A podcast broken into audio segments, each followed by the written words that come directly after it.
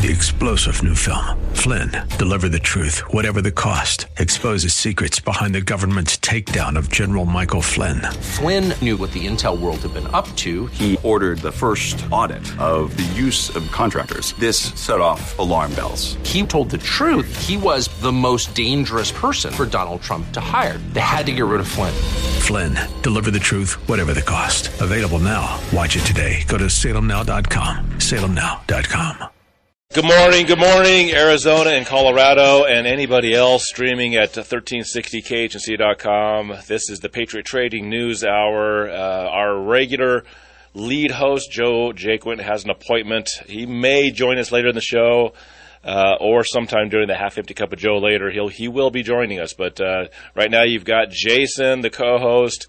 Uh, I will also have Brian uh, when he's available joining me during the the next hour or so and uh, we're gonna we're gonna make a, a, good a good go at it. I think we have some stuff. We're, we're gonna have uh, I have a clip for the next segment. It's uh, another Joe that I listened to uh, talking about inflation and pivoting from from these uh, these these interest rate hikes. You know, and, and, he, and he's got a good way of, of, of making it very understandable how this stuff works. Uh, and I got a little bit of you know a little bread and butter. I like to talk, you know, if you want to know what's going on economically, why you should buy gold and silver, what you should be expecting in the near future. A lot of times your future is sitting right there in looking at your past, looking at the, at the uh, history of things.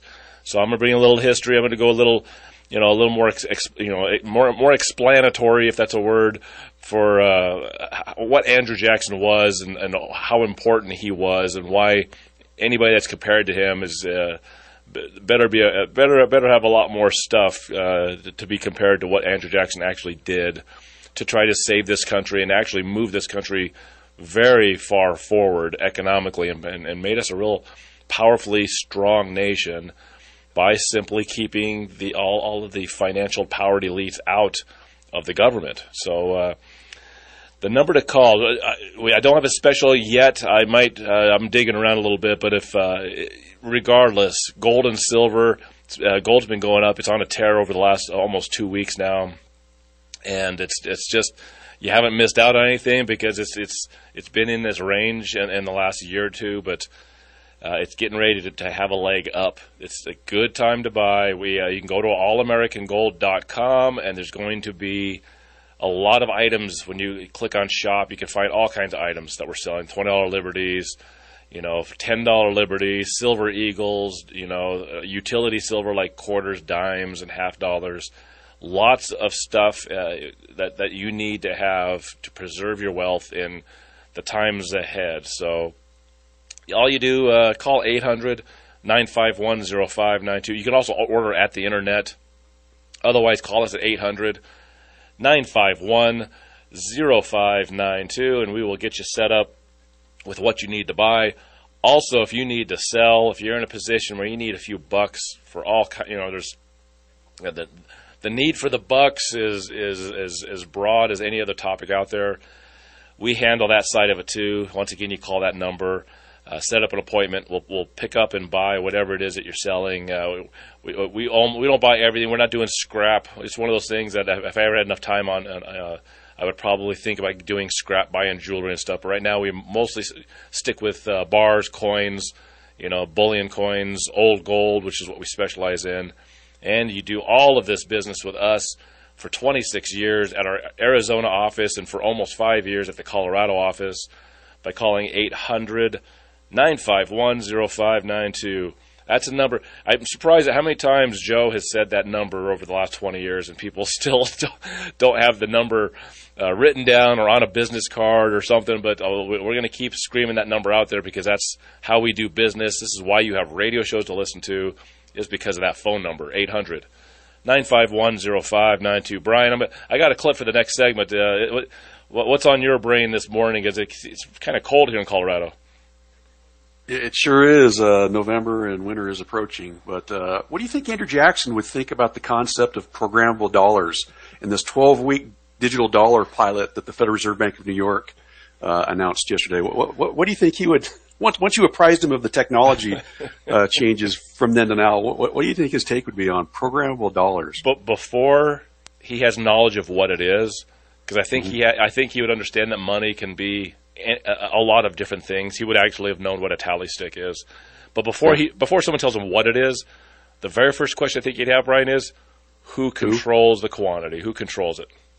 Who? Yeah, who, not what. Not Yep. not what. Who who benefits off this money's creation and and who controls the dispersing of it and the and, and the usage of it and and as soon as he, he walks down that that you know that that dotted line of you know because it's, it's never the first guy they mention it's always you have to you have to investigate and once he saw who was in control of it he'd be like nope this is this is how you ruin a nation Brian Yeah, it's interesting. This zero hedge article that I'm referring to from yesterday uh, calls out the Bank of New York Mellon, quote, the money laundering bank of the world.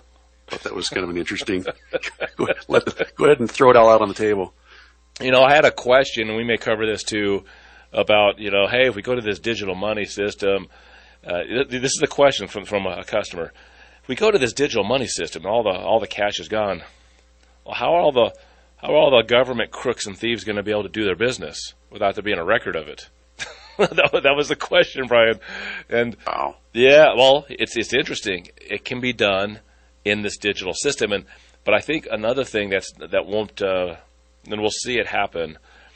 When gold was uh, made illegal in the United States in 1933, gold was still being used for international dealing. So when America was doing business with England, gold was still being used.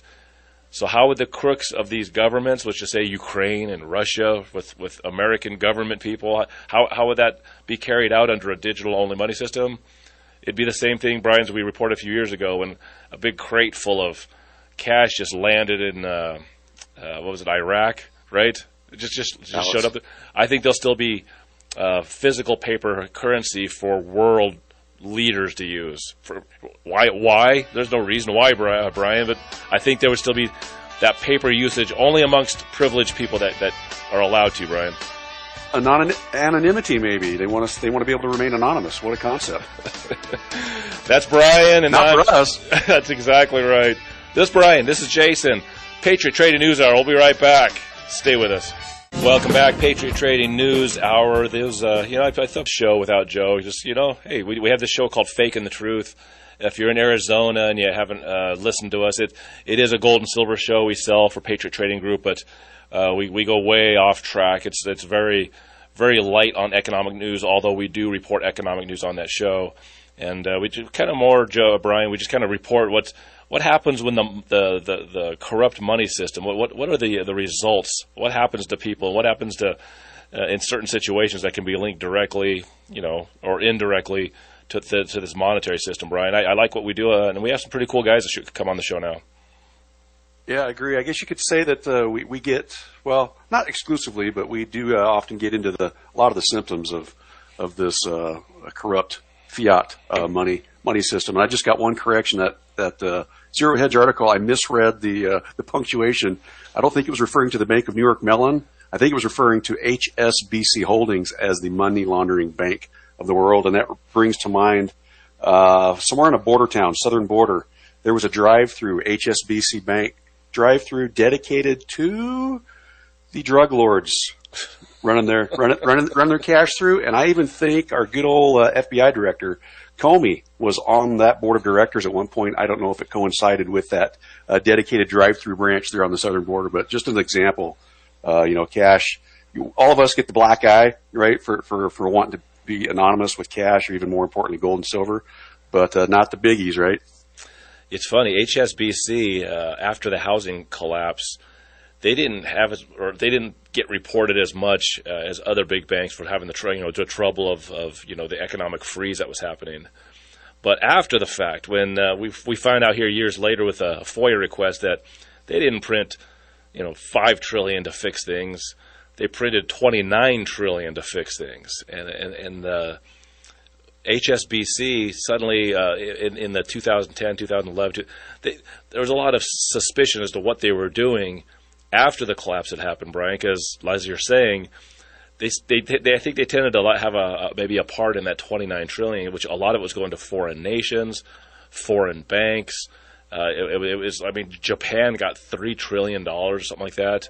Just just Japan. So uh, a bank like HSBC, uh, you know, operating all over the world, probably had their hands in a lot of where some of that was going, Brian. Yeah, and just real quick, I, I had to look it up because I'd forgotten the you know the HSBC is abbreviation. It's a it's a British multinational quote universal bank, a Hong Kong Shanghai Bank banking corporation. So interesting uh, roots to that organization with uh, good old uh, Jolly England being at the uh, behind at least the inception of it. It's good. It's good. We might revisit that article a little bit. So what, what was that article? That, that zero hedge. Yeah, here come programmable dollars. Here come the programmable dollars. Um, you know, we'll, we'll, revisit that here a little bit. I do want to do a little bit on inflation and is the Fed going to pivot too soon? Now, Joe brought up, uh, you know, Brainard, you know, the brain. I'll call her the brain. I'm going to call her the brain. And, and, Joe's never seen the, the old cartoon, the Pinky and the Brain. But when she takes over as the Fed chief, we're going to have that little bit that, I, that we cut. You know, what are we going to do? What are we going to do, uh, Brain? We're going to take over the world. I think that's that's she's going to be the same next. thing as we do every night. Plan to take over the world. Yes, that's we have a, a Fed chief called Brainard coming in to run the Fed. So we'll uh, we'll be we'll be using that a little bit because uh, I know even though Joe has never seen that that that old Disney cartoon from what I think it was in the '90s, whatever it was. I, I know that uh, a lot of people have, and it's it's fun because that's what these guys are. They're a bunch of crooks that want to take over the world, and so now they're the ones, you know, the Fed is raising these interest rates, and we're going to have economic chaos, a, a recession, depression, uh, inflation, uh, stagflation, hyperinflation, all these, all these possibilities of where things are going to go. And with Brainard coming out and saying, well, you know, it's, it's time for us to slow this down. Well, uh, we're going to play Joe, another another Joe, Joe Brown that I listen to, and he, he's going to map out very, very nicely and in very simple terms what inflation is and how it actually works. And and that here's the, here's the metrics of, of the slowdown uh, of inflation. The inflation isn't going away. It's just not you know. I'll let him explain it because I'll, I'll just be repeating it. But he's asking the question: Is the uh, slowing down the the hiking of the interest rates is this pivot that we're going to be moving towards possibly printing not too long from now? Is it happening too soon? So Jack, go ahead and, and play Joe Brown. U.S. producer price inflation declined by more than expected in October, but what does that actually mean? If we take a look at this chart from Bloomberg, we can see that it looks like inflation for producer prices has been coming down. And so we see both the gray bars, which are excluding food and energy, and then the red line, which is the inclusion of food and energy. I always have to point this out. The reason why you have core inflation readings and then the broader basket of inflation readings when they exclude food and energy to get that core reading. The only reason for that is because not because food and energy are volatile, it's because food and energy are necessary. These are literally the last things that people will give up. They'll stop buying handbags. They'll stop buying cars. They'll stop buying everything before they stop buying food and energy. People will stop paying for their mortgage, their car payment, everything. These are the last things that people keep on paying for that's at the very foundation of Maslow's hierarchy of needs. And so when you're trying to get away with reading a lower inflation number, you're going to say, hey, we don't want to look at food and energy because those are going to be the most accurate in terms of showing the price inflation because nobody nobody's giving those up. When you have things that people give up buying when they get too expensive, well, the inflation readings are going to look better for those because the prices had to stop going up once people stopped buying them because they got too expensive. But food and energy are the things with inelastic demand, and so those prices will continue to go up. Anyway, take a look at this chart. We can see that the core PPI is at 6.7%. The full basket of PPI is at 8%. It peaked out earlier this year at about 11.5% here, now down to 8. Now, the other thing to note about this is broadly speaking, this is still disinflation. This is not deflation. So we see the numbers are coming down here, but it's still a positive number. So I always like to use the analogy of a car driving forward. If a car is moving forward, that represents prices going up. The number that things are costing, the dollar amount that things cost is still going up. The car is moving forward. In distance, it is going forward. Now, if the car is going 65 miles an hour and then now it's going 55 miles an hour, that means the pace at which the car is moving forward is going down. But the car is still moving forward. So with prices right now, the rate at which prices are increasing is decreasing. So year over year, when you compare prices this year to prices last year, that is 8% higher. That means prices are still higher. They're just not growing at the same pace they were earlier this year. So this is what people call disinflation. It's where prices are still going up, but the pace at which the prices are going up is declining. And disinflation is widely regarded as a precursor to deflation because if the disinflation continues, for a certain amount of time, then eventually you get to the point where the prices stop going up, and if that trend continues, then the prices will actually start to fall. Now, if we dive into the details just a little bit, we can see that for certain things, prices actually have started to fall. When we look at the cost of processed goods for intermediate demand, those prices fell. Excluding food and energy, the cost slumped 0.8% and this reflects prices earlier in the production pipeline. Now, as you know, inflation is a monetary phenomenon. When the money supply increases, all else being equal, prices will increase.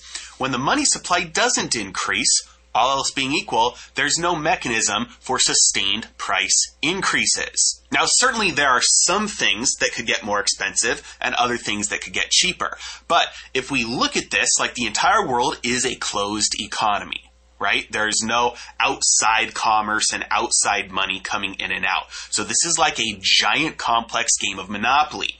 If in the game of Monopoly there's no banker and you only have the people playing the game and the money that they have, there's no mechanism for prices of properties to continue to go up. Eventually, that would force somebody to go bankrupt, and the same amount of money would be being used to bid back and forth between properties. Equilibrium would be reached at some point, and there would be some price changes, but on average, there would be no way for prices to continually increase for that price increase to be sustained because there's not enough money going around to continually support those higher prices. The only way for prices to continue to go up is if the money supply continues to go up. There is a lag here and prices do not respond immediately. This is why, as I always point out, when the money supply increased at the beginning of 2022, goods and services didn't have inflation for almost a year. And now if we take a look at the money supply, we see that for this entire year, the money supply has basically moved sideways in accordance with the Federal Reserve getting tighter. This means that the price rises have to stop. There's no mechanism by which the broad basket of prices can continue to go up. Will there be certain things that continue to get expensive? Absolutely. There will also be other things that start to crash. And this is why we are seeing people from the Federal Reserve now talk about how it might be appropriate soon to move to a slower pace of rate hikes. So instead of continuing with these 0.75% increases, they'll probably move back down to a 0.5% increase and then a 0.25% increase. And they may even slow the pace at which they let assets bleed off of their balance sheet, which as you can see here, now that time has gone by, there's a definite curve forming most people, when I started talking at the beginning of this year about believing the Fed that they were actually going to tighten, that they'd actually let the size of their balance sheet decline, a lot of people didn't believe me. They said the Fed could never do that. The math didn't support it, that there's no way they could ever do it. There's no way they could ever tighten because you can't taper a Ponzi scheme. And even I, for a long time, said those same things. But it's important to not base our decisions off of what we wish to be true, but to continually analyze our beliefs and our wishes and our hopes against what reality shows us is true and make our decisions according with reality. Otherwise, we're going to be screwing up and we're going to pay dearly for it. Which is why when you look at things like gold over the last few weeks, silver over the last few weeks, the stock market over the last few weeks, and even yields over the past few weeks. The market is starting to anticipate the Federal Reserve stopping its tightening because monetary policy takes about a year to hit the overall economy. Now, all that tightening they've done for almost a year now is starting to hit the economy. Inflation is starting to slow down by many measures. We're starting to see joblessness. We're starting to see unemployment. We're starting to see the consumer pinched, which means that the end of tightening might be sooner than most people expect now that everybody has gotten used to tightening and thinking it will never end. Now, does that mean that I think that the pain is over? No, but it does mean that we might be closer to the end than many people anticipate. As always, I really appreciate you guys. All right, there you go, Brian. So he, he only says that uh, the the uh, the tightening and the, the, the interest rate hikes are coming to an end. I, uh, Joe and I have been talking about this the last uh, few days and in, in, last week. It does look like that's what's going to happen now. If inflation decides to, to flare up, which it could, then they will have to continue. But but Brian, it looks it looks like they're going to take the rate hikes and, and slow them down, which means they're still going to hike it up. And sometime early next year, they'll just not hike the rates. Now we'll still have higher interest rates, and price, prices of things are still going to be higher, and inflation is still going to be there. You know, I, Brian, for them to get it down to their two percent goal, which they've talked about in, in the past, they would have to keep hiking almost all the way through next year. So, which makes me believe for whatever reason, they want these higher inflation numbers to be here for a long time. Yeah, I just took a quick scan of, as Joe calls it, the, the rich man's channel, the website CNBC, and a cu- couple of things. The ECB will do whatever is necessary to get inflation to 2%, the VP says. And then also, I think more importantly, signs, signs everywhere there are signs. A big short, Michael Burry on his current position. Quote, you have no idea how short I am. I've, I've seen things where he sold 95% of his stocks, Brian. Yeah. Unfortunately, he's not talking about his stature or his height. That's exactly right. Hey, that's Brian. I'm Jason. This is the Patriot Trade News Hour. Uh, we'll be right back on the other side of this break. Patriot Trading News Hour. The phone number to call to buy gold and silver 800 951 0592. Gold and silver, I'm telling you, Brian and I did not buy into this company back in 2018 after Joe came on the air on Groundhog's Day and was like, you know what? I, I have radio shows in Colorado, but I don't have a physical office. Who wants to buy into my company? And he, he even put the numbers on the radio, you know, how much to pay to, to buy in uh, at, at 5% or 10%. And, and then uh, Brian and I, we ended up uh, meeting with Joe at a dinner and, and discussing what was going to happen and what our positions were going to be. And then you know, within within a year, Brian was fixing radio problems, and I was trying to help the, the radio problems from the old owners, which turned into Joe buying the radio station. But all through everything that's gone on, it's always been the gold and silver has been uh, Brian and I's uh, good work, in my opinion, to, to, help people financially be ready for all of the stuff that we've talked about over the last four years, uh, Brian. Yeah, you, Brian, you'll remember when when we joined up, and I told you uh, I bought in because I said that the, the next huge emergency is coming. I told you the next 9/11. I said I didn't, I didn't know for sure what it was going to be, but you, I, I think you can remember. I said that the next big emergency is coming, and then we're going to sell a lot of gold and silver. So it made a lot of sense for me to buy into this company. And what happened? Uh, you know, almost literally two years after we joined up, coronavirus shows up, right, Brian? And it's been constant emergency since then a huge exodus of CEOs, and we're, you know, you, you, and I and Joe, we're looking at it going, uh, what's going on?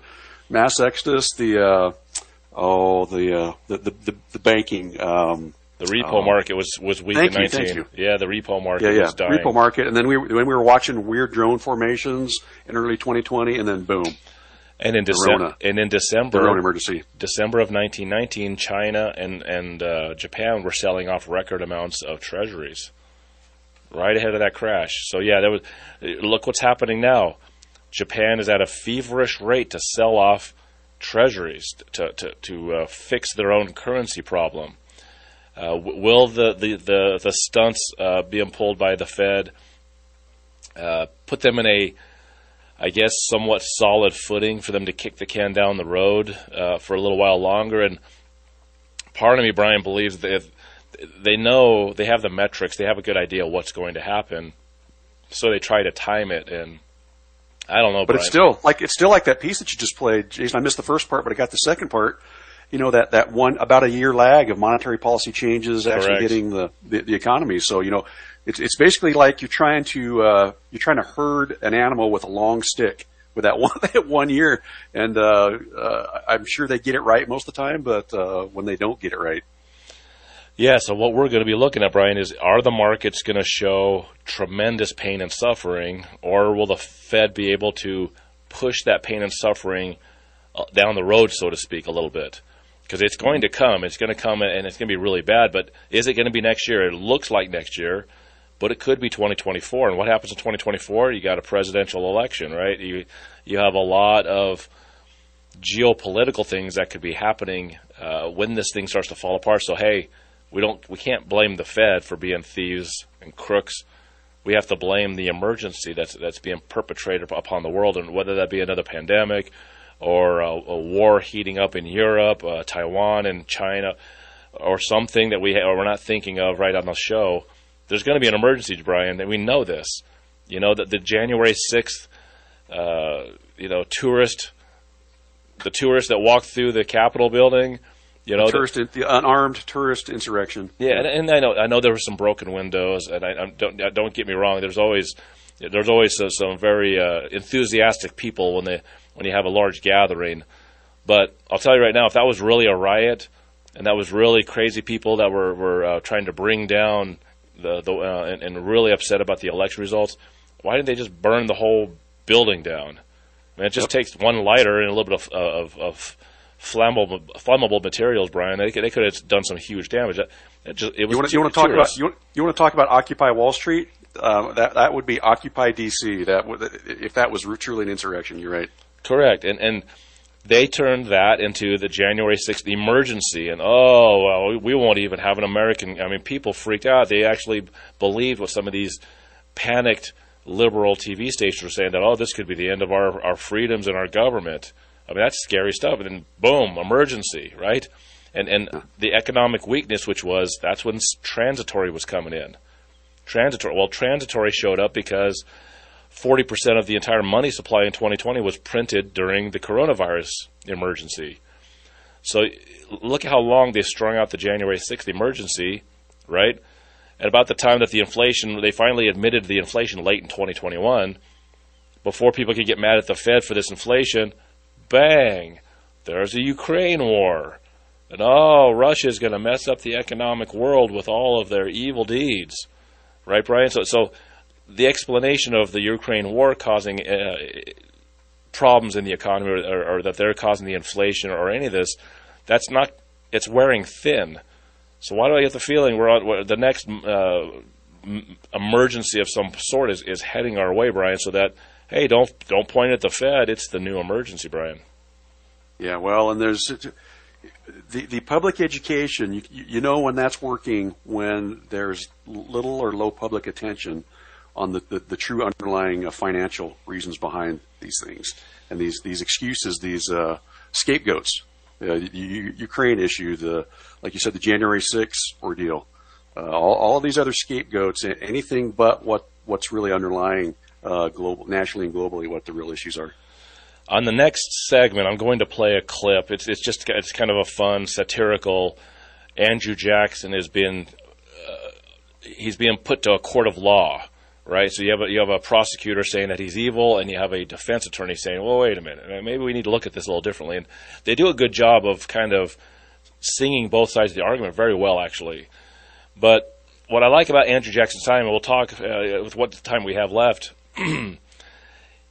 he, unlike today, when we're talking about emergencies to cover up financial thievery, he was squashing the emergencies as best he could so that the country would be whole and, and, and could operate correctly. So, for an example, oh, he, he was a slave owner and he killed Indians. Well, one thing that Andrew Jackson was running into is Georgia. Oh, here it is. You know, people talk about Georgia the last couple of years with voting, right? Well, there, there was a gold rush in Georgia. People don't get this. There was a, a huge, mad rush to Georgia. And who was there? Indians, right? Native Americans, however you want to call them.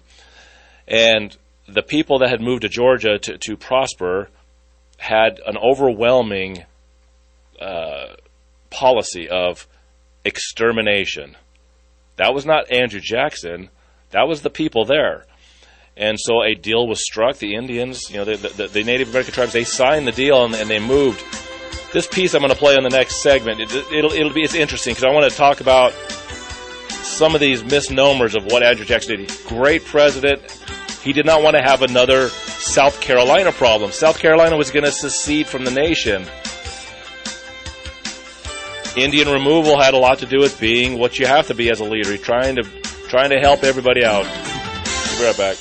All right, welcome back, Patriot Trading News Hour. I'm just going to go ahead uh, and, and, play this uh, Andrew Jackson piece, just so you can see, and then I got some quotes and a little bit of information. I could do a whole show on Andrew Jackson, but i am going to do a shortened version. But this is kind of like the people versus Andrew Jackson. Jack, go ahead and play that piece. National hero or public enemy number one? Historical figures are often controversial, but few were as deified or vilified in their lifetime as the seventh President of the United States. This is History versus Andrew Jackson. Order, order. Hmm. Uh, what were we? Ah, yes. Mr. Jackson, you stand accused of degrading the office of the presidency, causing financial collapse, and wanton cruelty against American Indians. How do you plead? Now, Your Honor, I am not a big city lawyer, but I do know a few things. And I know that President Jackson was a self made frontiersman, a great general, a real man of the people. Your Honor, this man of the people was a gambler, a drunk, and a brawler. Why, I've heard it said that he would fight at the drop of a hat and then drop the hat himself. I ask you, was such a man fit for the most distinguished office in the nation? Can we forget the debacle of his inauguration? Who ever heard of inviting a drunken mob into the White House? It took ages to get the upholstery clean. That drunken mob, sir, was the American people, and they deserve to celebrate their victory. Order, order. Now, did this celebration have pie? Very well. Mr. Jackson, is it not the case that immediately upon assuming office, you introduced the spoils system, replacing hundreds of perfectly good federal employees with incompetent party loyalists? Your Honor, the President did no such thing. He tried to institute rotation in office to avoid any profiteering or funny business. It was the rest of the party who insisted on giving posts to their lackeys. But Mr. Jackson complied, did he not? Now, uh, see here. Moving on. Mr. Jackson, did you not help to cause the financial panic of 1837 and the ensuing economic depression with your obsessive war against the Bank of the United States? Was not vetoing its reauthorization, as you did in 1832, an act of irresponsible populist pandering that made no economic sense?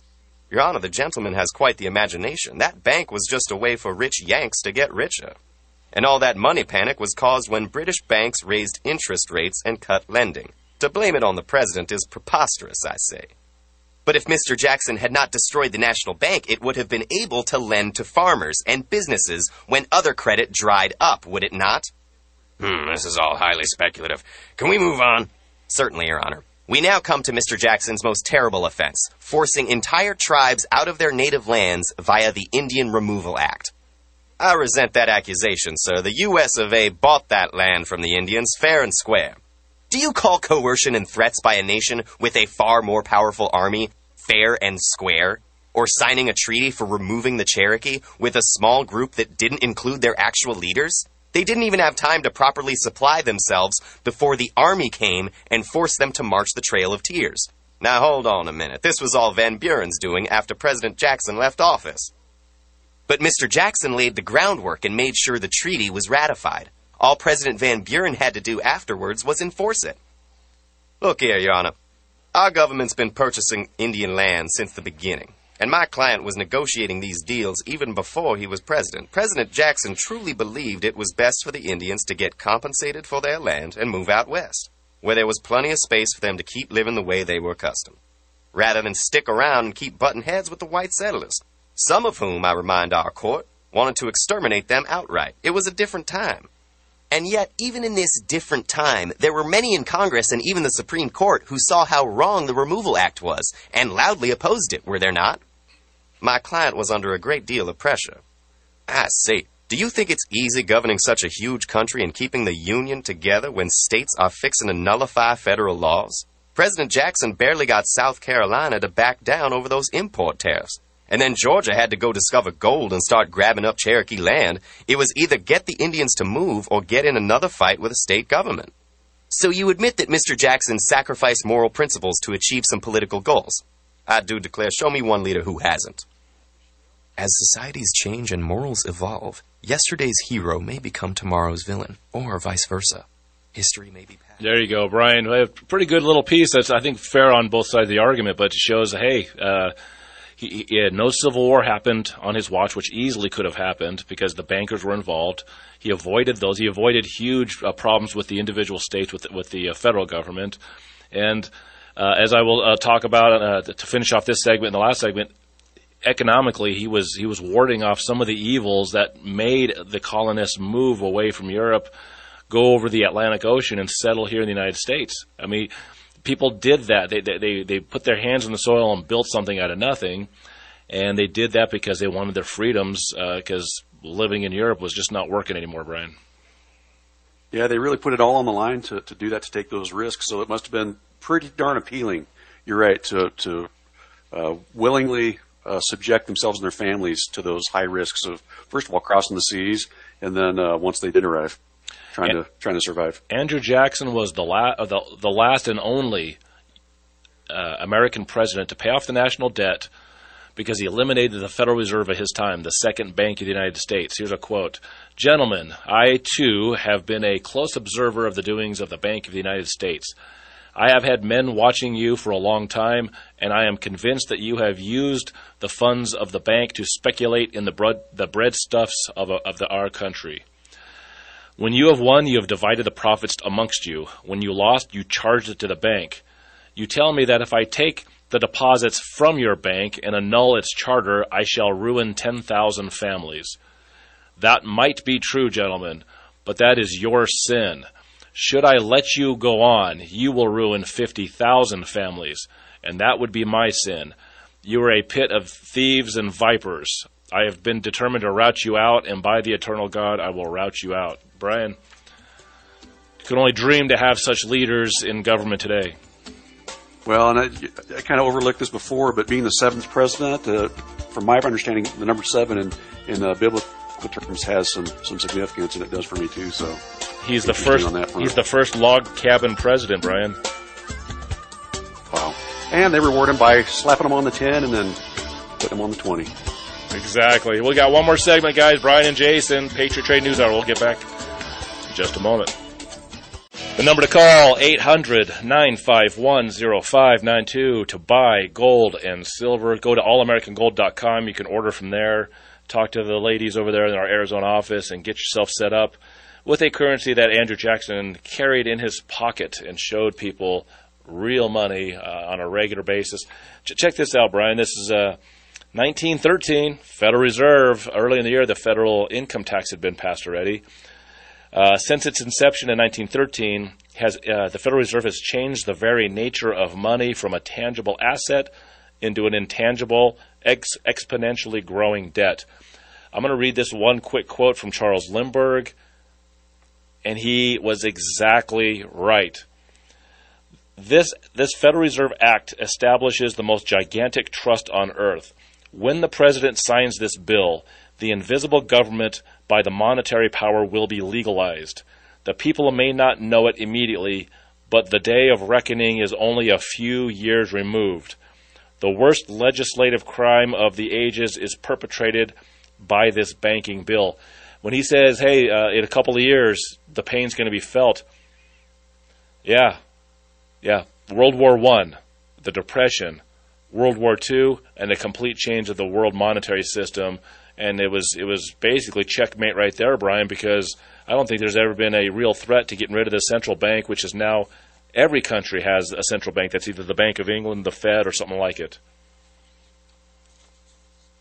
Yeah, I, am I'm amused by. I've, I've, been reading a little bit here uh, from the Smithsonian Magazine, and definitely a Federal Reserve, pro Federal Reserve article, and probably the entire institution. But they're talking about the uh, uh, the national banking system, which had printed the notes before the Federal Reserve, and then listen to this: to stabilize the system, the government created the Federal Reserve System.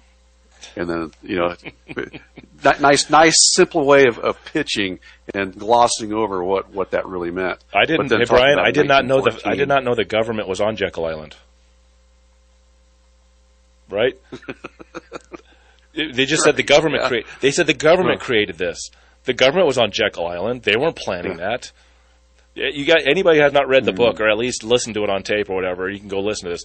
The the creatures from Jekyll Island. It'll tell you how quietly. I mean, people because of Andrew Jackson's time and because of Abraham Lincoln and because of uh, James Garfield and uh, William Jennings Bryan late in the 1800s. These guys kept it directly in the minds of Americans to a large extent why a central bank was destructive. And of course, it took someone like J.P. Morgan and a huge crash of the markets in 1907, where he came in with his big fat wad of cash. He's like, "Look, I'm bailing you people out, but you guys better figure something out." What a trick, Brian! Right? Yeah, yeah, it, it was, and interesting how they uh, they had to go go so so secret. And we know what uh, JFK, you know, not a perfect guy, not a perfect president, but what he said about secret societies. Yeah, if you keep it secret, it makes it a lot easier to steal. If you don't know who's stealing from you, how, I mean, how many times have we heard Brian in the, in the news over the last, I'd say, decade? Oh, Target's been hacked. All your personal information's been downloaded to some hacker. Who? I mean, one of these days, can't they catch one of these hackers and say, "Oh, it's uh, it's this guy in Russia. Here he is. Here's his picture." They never catch the hacker, do they, Brian? They just let you know that your information's been stolen over and over and over again by different corporations to the point where it's like, well, it's been stolen 15 times, but nothing's really happened to me. Meanwhile, inflation's destroying and who put that hacker? And, right, and, and and who put that hacker up to it in the first place? What, what, maybe an agent or a contractor to HSBC, or is it the corporation itself just selling your information and they call it a hacker? right, Brian? Maybe, right. like, like, a lot of computer viruses, the, the computer companies themselves would uh, kind of farm that out so they could have a fix for it, huh? Three star general Michael J. Flynn, head of the Pentagon Intelligence Agency, knew all the government's dirty secrets. He was one of the most respected generals in the military. Flynn knew what the intel world had been up to, he understood its funding. He ordered the first audit of the use of contractors. This set off alarm bells.